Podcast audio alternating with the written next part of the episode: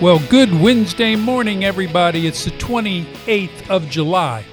And my title today is Walking in the Light, Not in the Darkness. Well, growing up at the early age of five, I must admit, I was afraid of the dark. We lived in a huge home on the Naval Academy grounds which was provided for the family of professors who were also naval officers, and the picture of it is in your email.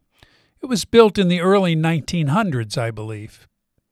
And it was a four story home, and I was sure there were monsters living in it somewhere, perhaps even in my closet or under my bed. Now, at that time, there was only one overhead light on the ceiling, and the only light switch was on the wall just inside the door, about a hundred yards from my bed. So my nightly routine and challenge was to turn off the light, race across the bedroom, and get under the covers before the monster could eat me. Because we all know Covers have a magic power to repel monsters, and when you're under the covers, then you're safe. So, how about you? Did you ever used to be afraid of the dark? Seems to me that as we've grown older, those fears now seem silly and childish. The problem is that we have grown older and now we're beginning to struggle with our sexual brokenness, born in masturbation. We're loving the darkness, and now we're afraid of the light. We fear our secret sins will be discovered because we have gone so far into the darkness and we've done things that we are ashamed of, and we feel like if anyone were to find out the truth, then we would be rejected, even or especially by those who we think love us. And if they were to learn the truth about our deeds in the darkness, then certainly they would reject us and end whatever relationship we might be trying to hold on to. And in the teaching about the creation of the universe, the very first thing God does is to command and say, quote, let there be light. And there was light even before there was anything to see, there needed to be light so that what he was going to create would be visible and seen. He even said that the light was good, and he called the light day, and the darkness he called night. So, right from the beginning of the Bible, we have this metaphor of light and darkness.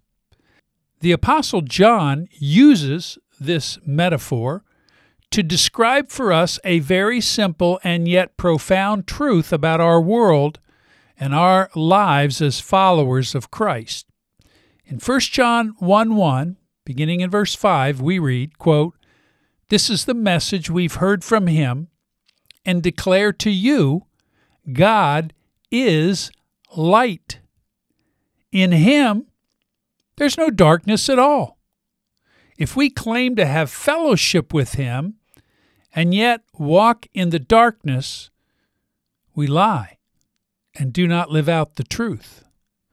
But if we walk in the light, as He is in the light, we have fellowship with one another, and the blood of Jesus, His Son, purifies us from all sin. First, just to be clear, John reminds us that God is light. And our days are numbered by 24 hour periods, half of which has the light of the sun, and the other half, due to the absence of the sun from the present sky, we have darkness. Now, it's interesting to me that in Revelations chapter 21 and 22, uh, but 21 23, we read this quote, The city, which is the New Jerusalem, does not need the sun or the moon to shine on it, for the glory of God gives it light, and the Lamb is its lamp. So, John, who wrote both 1 John and the book of Revelation and the Gospel of John tells us that God is light, meaning that there is absolutely no sin or no darkness in him whatsoever. But notice what he says next. If we claim to have fellowship with God and yet are living our lives in darkness, we are not living out the truth. This is true because since there is no sin or darkness in God, if we're walking in the darkness, then our fellowship with Him is not what it needs to be. There's interference between us and God. We have a bad connection because darkness minimizes the wavelength of our broadband, and the static of this dark world is creating a resistance between us and God. Notice that he does not say if we walk in darkness, it destroys the connection we have with God. This isn't possible since the Spirit of God Himself dwells within our bodies, and He will never leave us or forsake us, according to Jesus. Our relationship with God remains, but darkness kind of creates, I don't know, a static in the line or or a deafening of our ears or kind of a blinding of our eyes and we don't hear his will for us, and we're not seeing him work in our lives.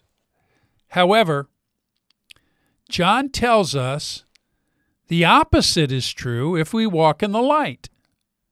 He says if we walk in the light as he, God, is in the light, then we have fellowship with one another.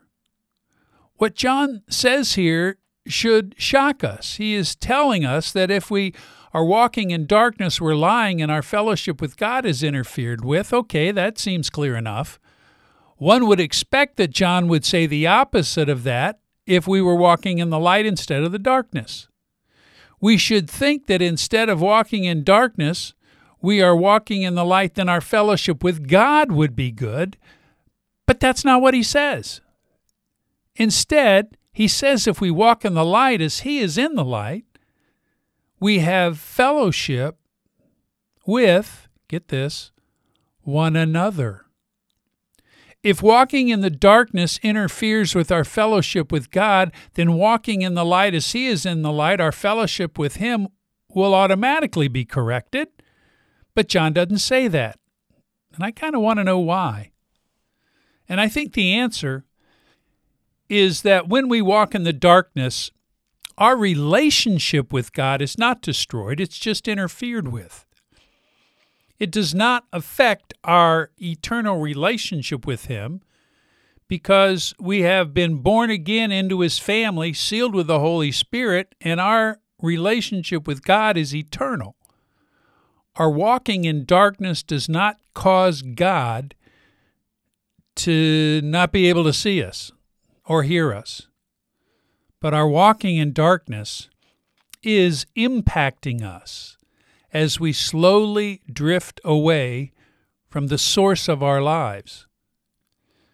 And if we're going to be experiencing the full life that God has for us, then walking in the light allows us to have fellowship with one another, and that is what we need. It is this human connection with one another that is so absolutely critical if we're going to be experiencing the life that God has for us. Why? Because we not only need God, but we also need one another. And we need to be in a community of other believers with whom we are sharing our true life. And if we're struggling, we're getting help. And if we're going to continue to live in darkness, we'll continue in sexual sin. But if we walk in the light as He is in the light, we can have fellowship with one another, and the blood of Christ cleanses us from all our sin. This is John Doyle with 180 Podcast. God bless you, my friends. Walk in the light today. Be filled with the Spirit, full armor of God on and in a community of others who can help you and to whom you can give help when the time comes. And oh, yes, the time is definitely going to come. God bless you. Take care. And goodbye.